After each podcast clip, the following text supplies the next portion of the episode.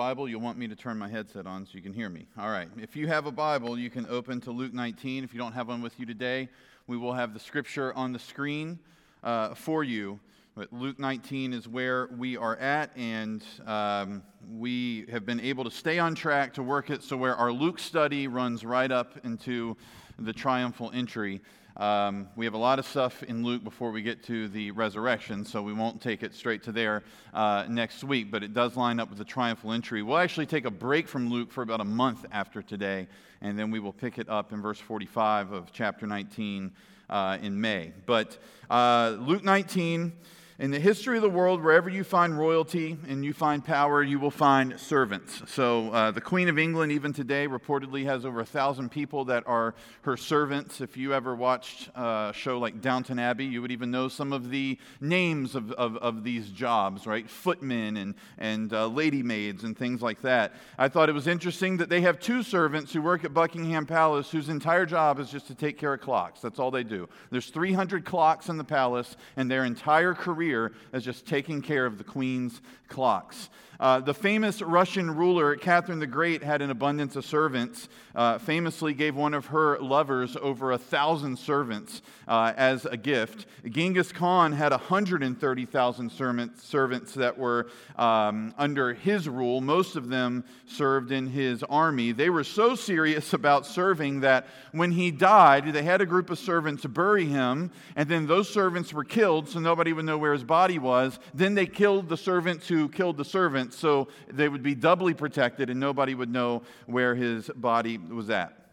So, wherever we find power, we find people serving that power. For centuries, this is how kingdoms have been won. Rulers subjugate people, rulers make uh, the, the people that they, uh, that they win over, they make them their servants, and then they expand their kingdom.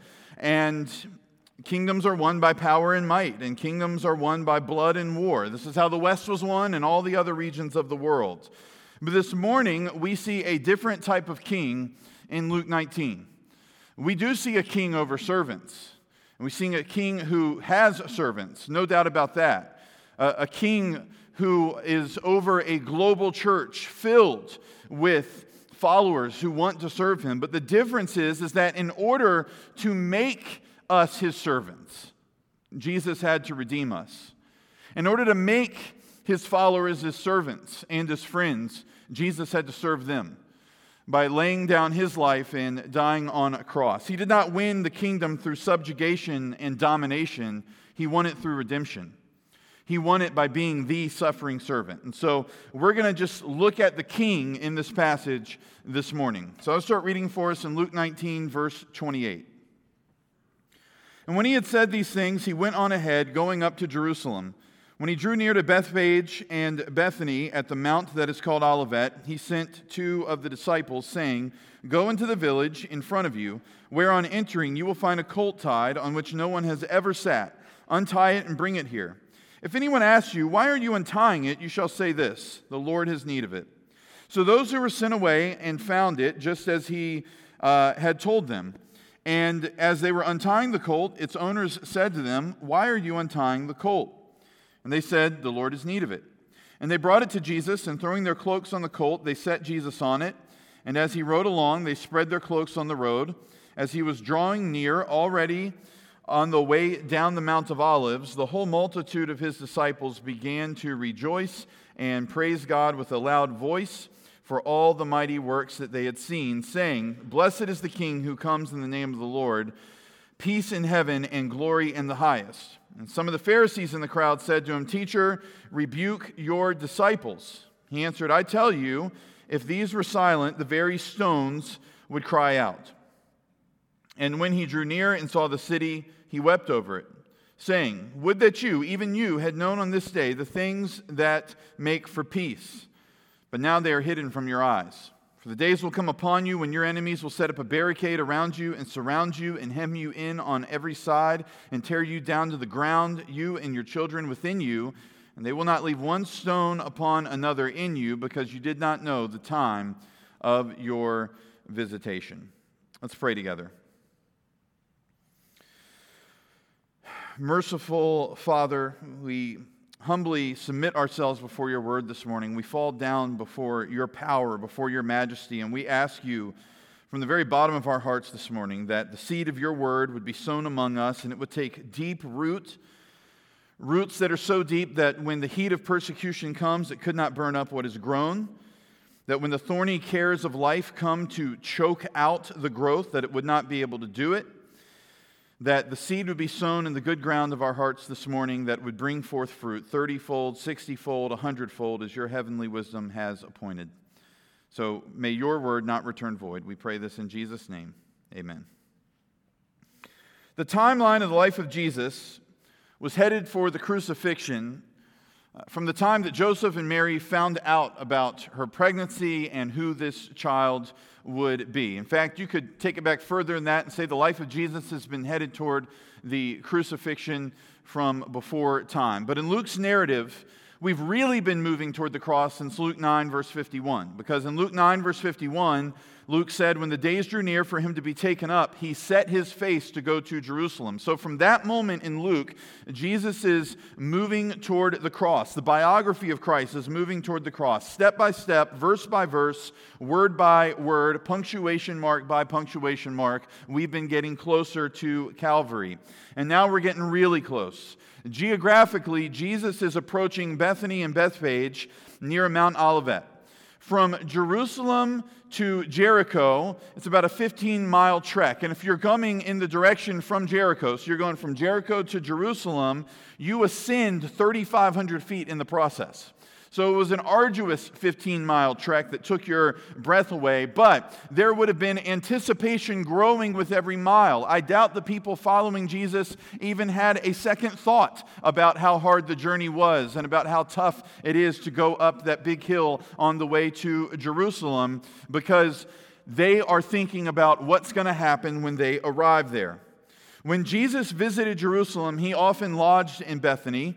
And this is where he is as we get to verse 28. It's the hometown of Mary and Martha, it's the hometown of Lazarus.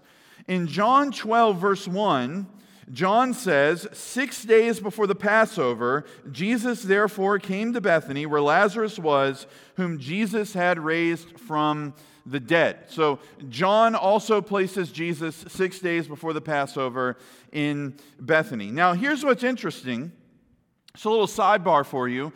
This has led a lot of commentators to believe that Palm Sunday didn't actually happen on a Sunday, but that Palm Sunday actually occurred on a Monday. He got to Bethany on a Saturday, six days before the Passover. And according to Matthew 26, he then goes to the home of Simon the leper and has dinner on Sunday, one week before Easter. Then he enters Jerusalem on Monday, Palm Monday, if you will. That sounds weird to say. If that lines up, it's, it's pretty neat because of the fact that the Passover lambs were selected on the 10th day of the first month and they were sacrificed on the 14th day, meaning that if it really was Palm Monday, the sacrificial Lamb of God, Jesus, is entering into Jerusalem on the 10th day the day in which Passover lambs were selected. And then he was killed and crucified on Friday, the 14th day, the day in which the Passover lamb was to be slaughtered. You don't need to be dogmatic about this one way or the other, all right? Palm Sunday, Palm Monday. The bottom line is in Luke 19, we have a significant moment in redemption history.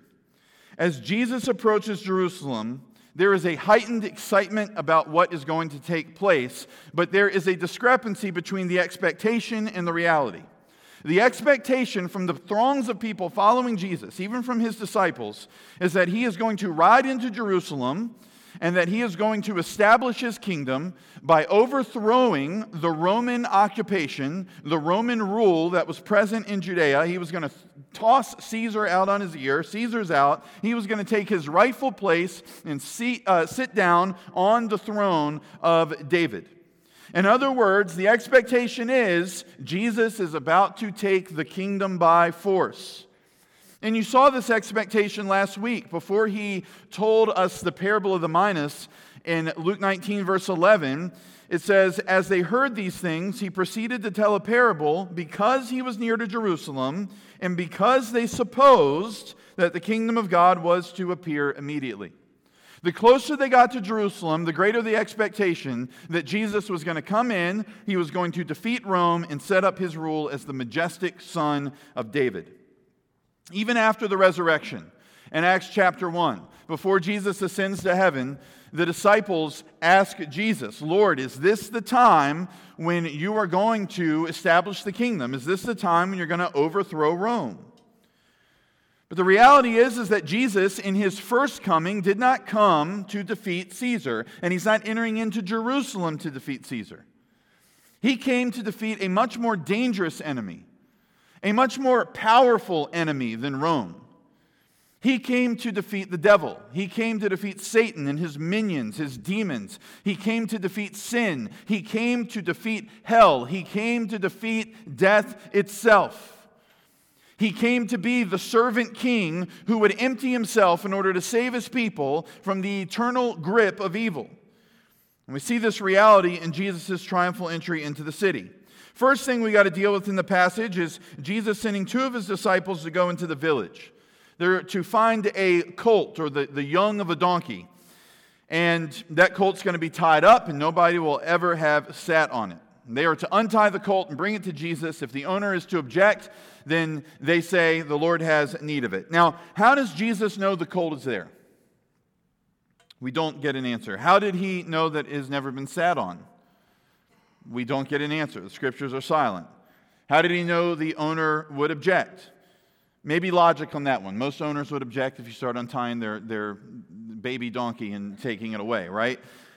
But I, I think that you could argue Jesus knew that the colt was there because he's the sovereign Lord in the flesh, but I also think you can say that he trusts the scriptures and he trusts his Father. Scripture said that this is what must take place, so Jesus knows the colt's going to be there.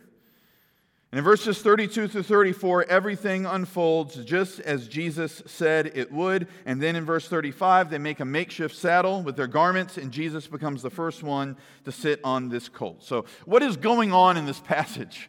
And why is Jesus doing this? Why is he making such a strange request? Why the colt of a donkey? Well, 500 years earlier, 500 years before Jesus even lived, the prophet Zechariah said this. Rejoice greatly, O daughter of Zion. Shout aloud, O daughter of Jerusalem. Behold, your king is coming to you. Righteous and having salvation is he, humble and mounted on a donkey, on a colt, the foal of a donkey. It's a messianic prophecy. Zechariah is telling the people, Rejoice, your king is coming. The king you long for is coming. A king like David, but better than David. A king that brings eternal salvation. David is the greatest monarch Israel had ever known. This king's going to be even better. A king who is righteous in a way that David was not. Now, Zechariah was a prophet whose ministry and his preaching anticipated the coming kingdom of God. He prophesied 20 years after the Jewish people were returning home. They had been carried off into exile by the Babylonians in 586 BC. Now they've been allowed to return home. And as they are coming home from Babylonian exile, they are rebuilding Jerusalem. But 20 years in, they've grown frustrated, they have grown complacent, the job is not finished. And the last half of Zechariah contains the prophet trying to encourage the people with eternal hope that would motivate them to get back to work and to rebuild. He's telling them Jerusalem will not be in ruins forever. The nations will be in ruins for their rebellion against the Lord, but Jerusalem will not be in ruins forever. And a king is coming who will sit on David's throne in Jerusalem. So, all this business where Jesus is sending his disciples to get the colt and then he's riding on it was for the purpose of fulfilling the prophecy and showing the people that the Messiah that Zechariah talked about is here. And so that is our first point if you're taking notes this morning. Number one, fulfilled prophecy shows us the servant king. In fact, Matthew makes it really clear in his account. He says in Matthew 21, verse 4, This took place to fulfill what was spoken by the prophet, saying, Say to the daughter of Zion, Behold, your king is coming to you, humble and mounted on a donkey, on a colt, the foal of a beast of burden. This is new behavior from Jesus. In the book of Luke, what we've seen is him trying to stop public announcements about his identity as the Messiah. So in Luke 5, says while he was in one of the cities, there came a man full of leprosy, and when he saw Jesus, he fell on his face and begged him, "Lord, if you will, you can make me clean." And Jesus stretched out his hand and touched him, saying, I, I, will, I will be clean.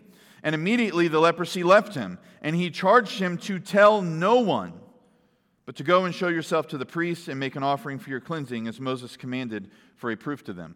The leper had to go at least tell the priest in order for the priest, after a number of days, uh, the, the priest would be able to sign off and say, You can go back to your family, you can go back to your life. So that had to happen. But outside of that, Jesus says, Don't tell anybody who I am. And this is something that happens uh, in, in, on a recurring basis in Matthew and in Mark and in John as well. Why? Why would Jesus do this?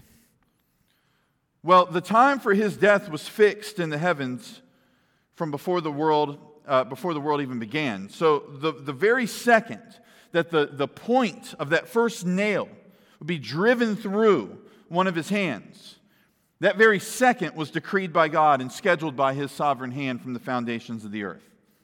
And throughout his life, Jesus is working on the Father's timetable. He's not working on the world's timetable. He's not working on the timetable of the disciples. He's not working on the timetable of his mother Mary. He is working on his timetable.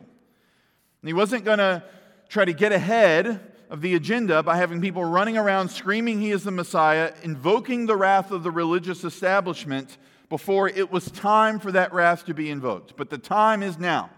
The time for discretion is done. Attention is going to bring danger but that danger is now being welcomed by Jesus because that danger will lead him to the cross where the servant king will be the sin bearer for his people. It's time to announce it clearly. Jesus is the Messiah. The time has come for the Messiah to fulfill the task that the Father had given to him to win the kingdom by suffering, to win the kingdom by dying. And when he gets on that colt, he is fulfilling Zechariah's prophecy, and he is without a doubt making a statement to all of Judea and all of the world about his identity. He is the Messiah, he is the anointed one, he is the Christ. And as he rides on the donkey, they spread out their clothes on the ground. This is a sign of submission. You know, I, have got quite a few articles of clothing in my drawers and in my closet. I would imagine most of you, you, you, had a choice this morning. You woke up and, and you had a bit of a menu. I won't assume that's the case for you. Um, may, maybe, maybe you don't, or maybe you're a minimalist. I don't know. But I would imagine most of you this morning had some choices to make when you woke up. First century uh, people that, that, that, lived in, in Jesus' time, that lived in ancient Judea, they didn't really have that sort of choice when they woke up. Most people didn't have the money to have multiple uh, items of clothing, multiple tunics. What they had is what they had. And so, for them to take off the clothes that shelter them, that are precious and important to them. For some of them, maybe the only garments they owned. And to put them under the feet of Jesus was a symbolic act where they were saying, We'll give the most important things we have to you in order to obey you. We'll give everything to you. And they're doing this with good intentions in their hearts, but they still have inaccurate expectations. Jesus' own disciples don't grasp the gravity of the moment. John tells us this in John 12, verse 16. He says, His disciples did not understand these things at first. But when Jesus was glorified, then they remembered that these things had been written about him and had been done to him. It's only later, after Jesus ascends into heaven, that the disciples go, Oh, Zechariah's prophecy. That's what was going on on Palm Sunday. And so he's getting closer. He comes down the slope of the Mount of Olives. The people begin to rejoice. They cry out and they say, Blessed is the King who comes in the name of the Lord. Peace in heaven and glory in the highest. Well, blessed is the King who comes in the name of the Lord is an allusion to Psalm 118. If you go to Psalm 118, verse 26, the Bible says, Blessed is he who comes in the name of the Lord. We bless you from the house of the Lord. This is one of the Hallel Psalms from Psalm 113 to Psalm 118. They would chant these at the end of the Passover supper. The crowd modifies it, they add in king because they have every intention of making Christ their king after he defeats Caesar. That's their plan, right? Jesus has his plan, which is his father's plan, but they have their plan. Their plan is he's about to come in here, he's about to roll on Caesar, we're going to take Jerusalem back, and then we are going to crown him. That's their plan. So they are collectively caught up in the ecstasy of believing that the day of the Lord is upon them. And Jesus is about to crush Rome and set up an era of unprecedented messianic peace in Jerusalem. Which is why they also cry out, Peace in heaven and glory in the highest. Now, if that reminds you of Christmas, it should. It's, it's reminiscent of the words sang in Luke 2 by the chorus of angels Glory to God in the highest, and on earth peace among those with whom he is pleased. The hosts of heaven came and they sang a song of peace for the earth. But in Luke 19, the crowd sings a song of peace for heaven. Kent Hughes says, They sing more than they knew, for peace on earth is dependent upon peace in heaven. In fact, it comes down from above. It is only when man finds peace with God that there is peace on the earth. Matthew and John give us detail about something else the crowd is doing. Matthew 21, verse 8. Most of the crowd spread their cloaks on the ground, and others cut branches from the trees and spread them on the road. And the crowds that went before him and that followed him were shouting, Hosanna to the Son of David! Blessed is he who comes in the name of the Lord! Hosanna in the highest! John 12, verse 13. So they took branches of palm trees and went out to meet him, crying out, Hosanna! Blessed is he who comes in the name of the Lord, even the King of Israel. So Matthew and John record the crowd crying out, Hosanna, which means save now. They wanted to be saved, but again, their expectation does not match up with the reality. They're thinking, save us from Rome. But Jesus knows, I'm saving you from something that's far worse than Rome. They're crying out for earthly deliverance from Roman rule and Roman tax. Jesus means to deliver them from sin and death.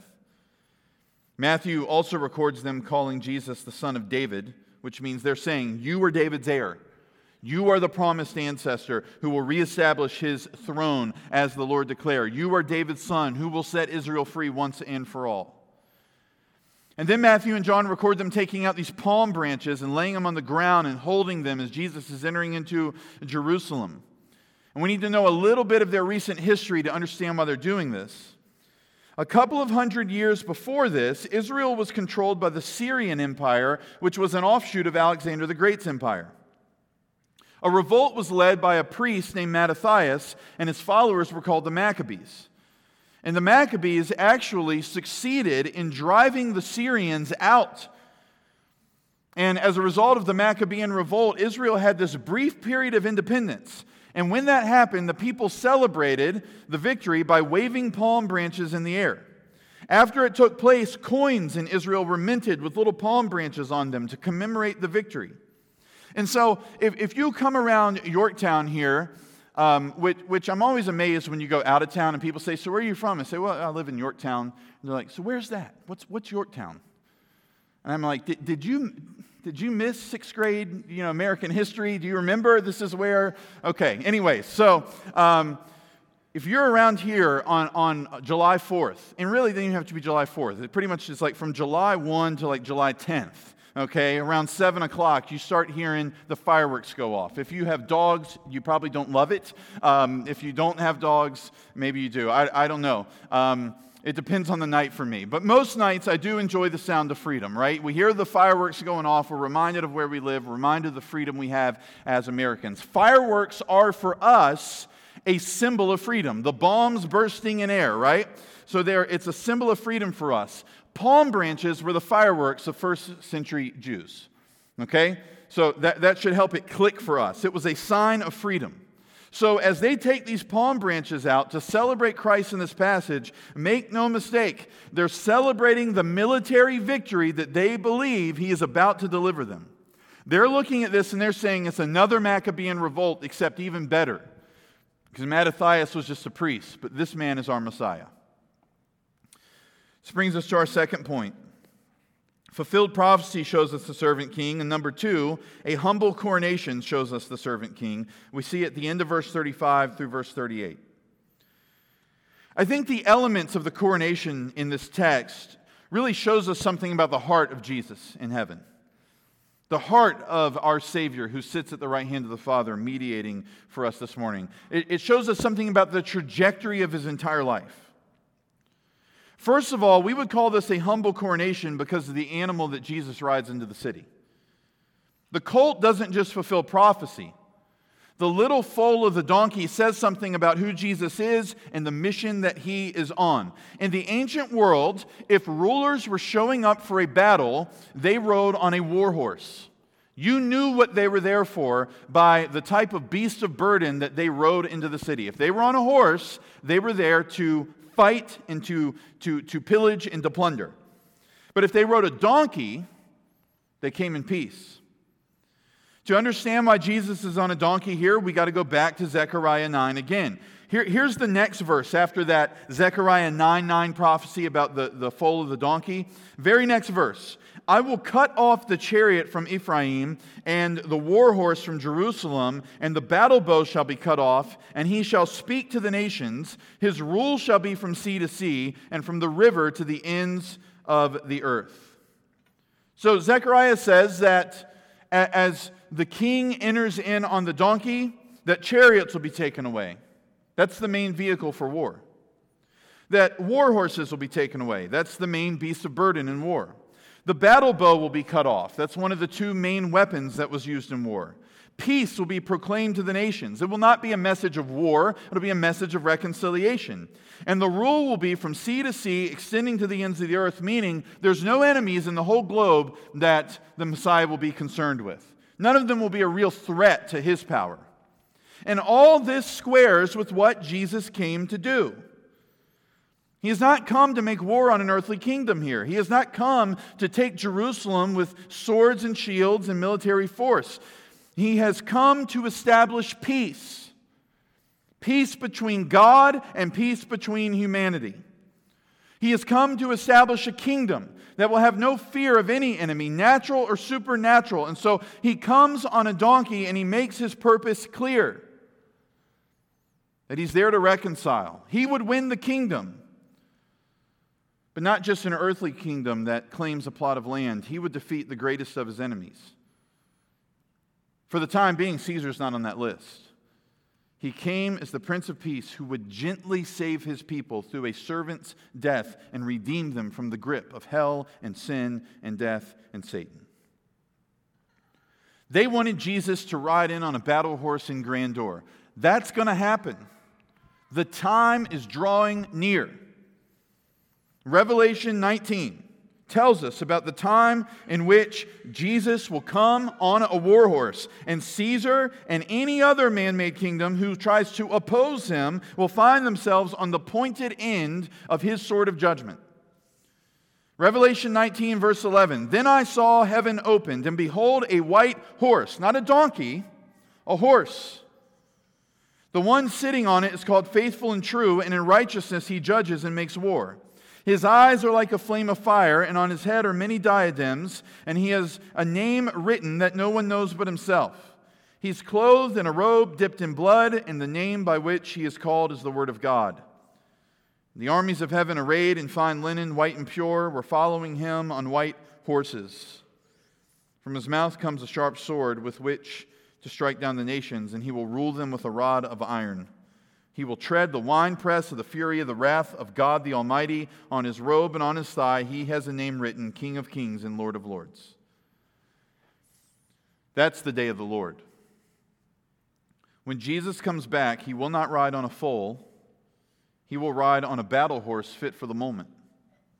The moment where every knee will finally bow, every tongue will confess on that day, the servant king will be the warrior king. The lamb will come like a lion.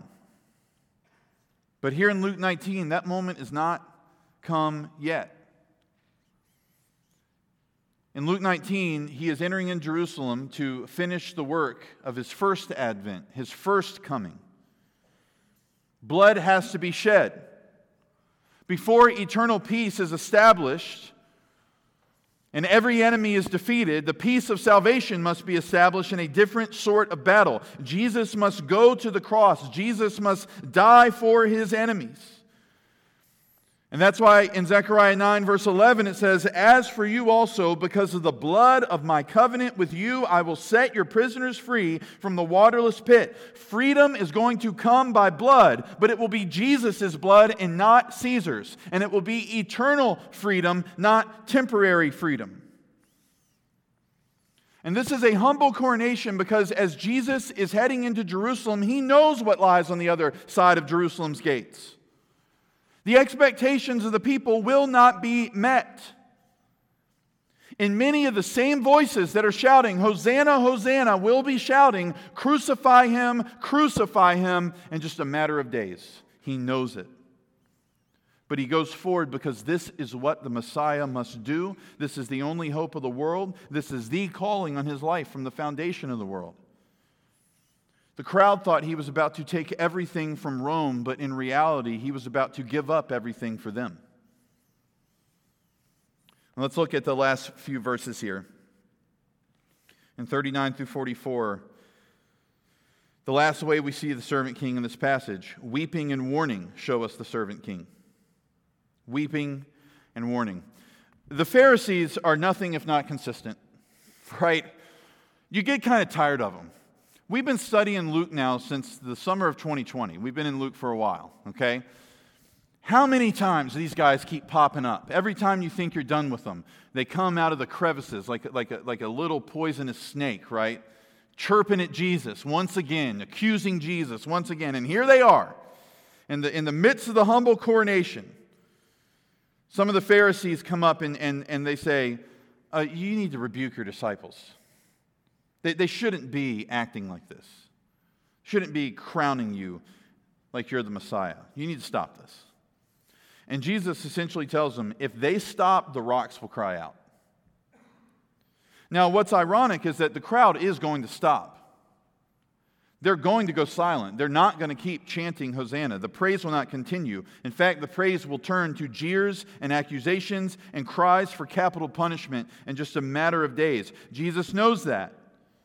So if they go silent, and they will, the rocks will cry out. Now, a lot of times people teach this passage and say that the rocks will cry out with praise. I actually don't think that's what's going on here. The Greek word for cry is krazo, and it means to croak or to scream. It's the word that was used when describing the cry of a raven.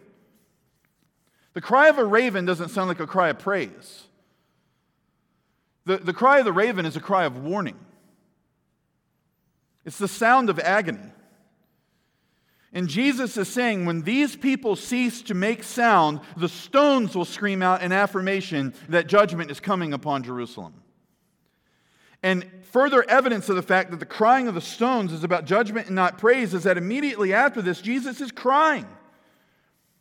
He's weeping over the city.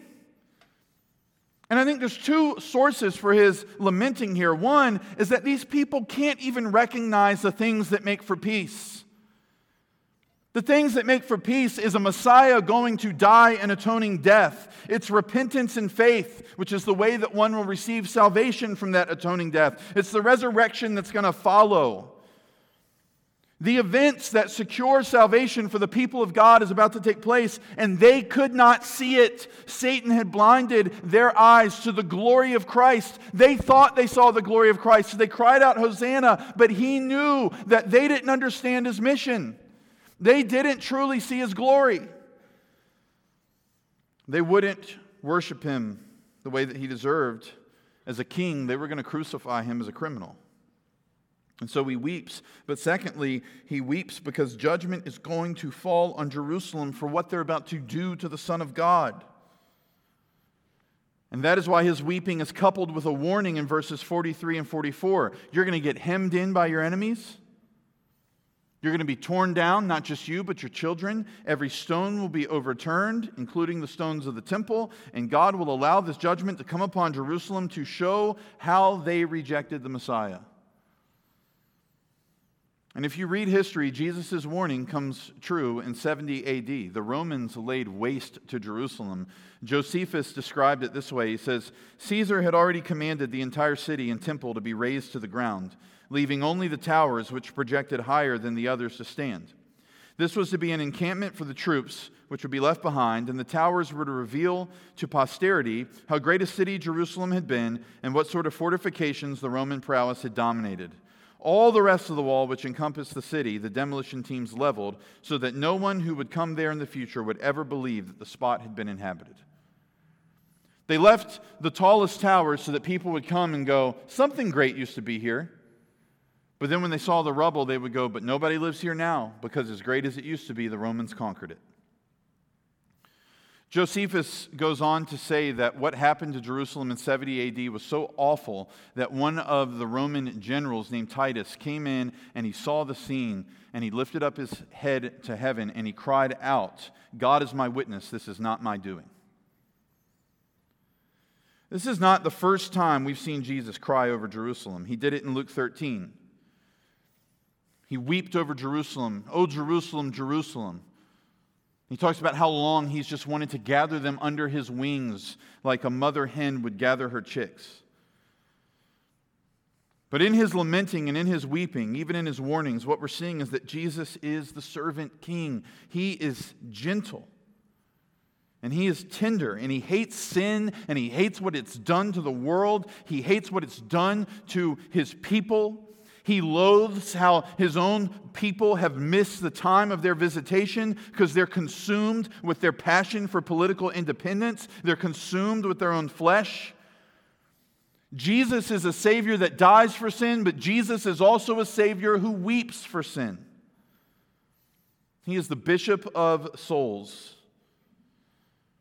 Therefore, he hates when evil comes and drags souls into destruction.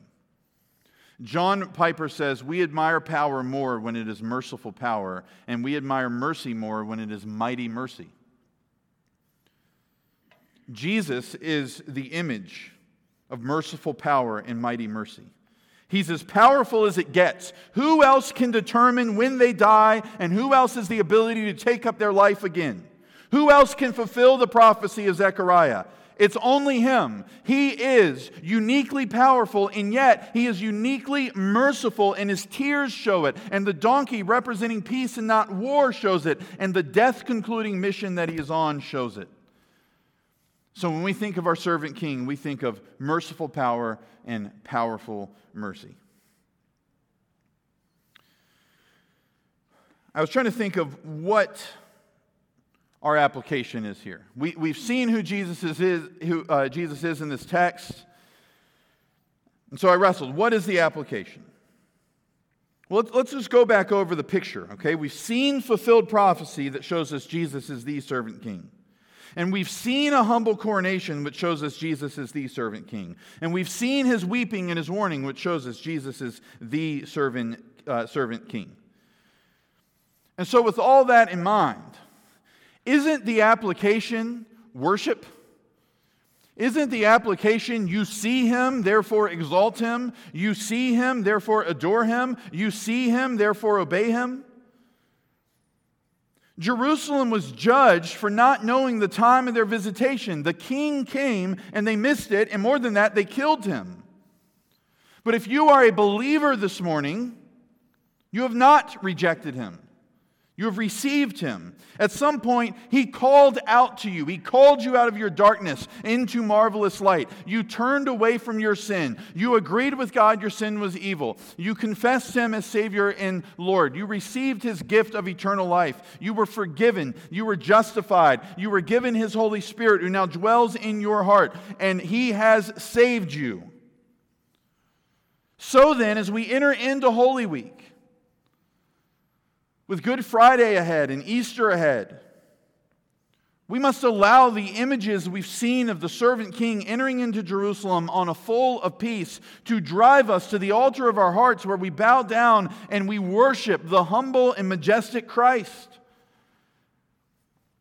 Let me tell you, this week is not ordinary. For centuries, even before the Protestant Reformation, the church has used a calendar of worship. And there are special seasons of worship on that calendar. So, for example, there's the season of Advent.